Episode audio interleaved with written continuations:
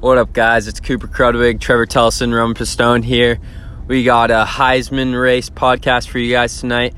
So we just got news: DeVonta Smith wins the Heisman Trophy for the college football season. It was a crazy season, but uh, it sure was a good one, and we'll see what happens with Ohio State and Alabama uh, on Monday next week. But um, Roll Tide. roll tide is what Trevor says. Um, Oh, Ohio State. I'll say for Roman. So, um, what do you guys think about the Heisman race? Who did you guys have winning? Well, um, my prediction was correct, as usual. It's crazy how that works. Um, I thought uh, DeVonta Smith was going to win just because uh, no receiver has been this close in the running in a long time. And it's been a crazy COVID year, so I think they just gave it to him. Just to give it to him. I understand that, Trevor, but honestly, I was thinking it would be one of the QBs. I had either Mac Jones or Trevor Lawrence. Um, I just think Mac, he led that Bama team straight to the championship. They've looked so, so good this entire season. Um, but uh, Trevor Lawrence, also great guy. He's just played very well, and he's going to be a top tier quarterback in the NFL. I'm excited to see what he does. Thought he could have had a chance to win it. I just felt like Kyle Trask didn't show his best stuff in the last two games of his season, so felt like it was up to the other two QBs. But DeVonta Smith pulled out, so it was pretty cool to see.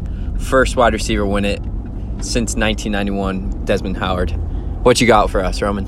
All right, so congrats to DeVonta Smith for winning the Heisman, but in all, when he goes into the NFL next year, to be honest, the kid's really skinny. He's super lean. His lean, his legs are super small, and I don't know if he's gonna do that well against some of the top tier cornerbacks and DBs in the next level because I don't know. He's just a real small guy, and like he he can get banged up pretty bad, and I don't know how he's gonna perform, but still, he had an amazing year.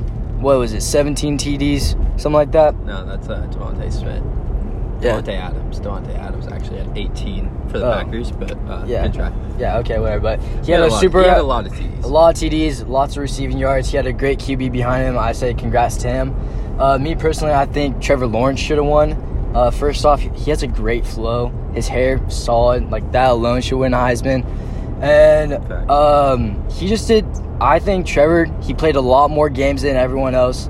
He was a stud every single game he played.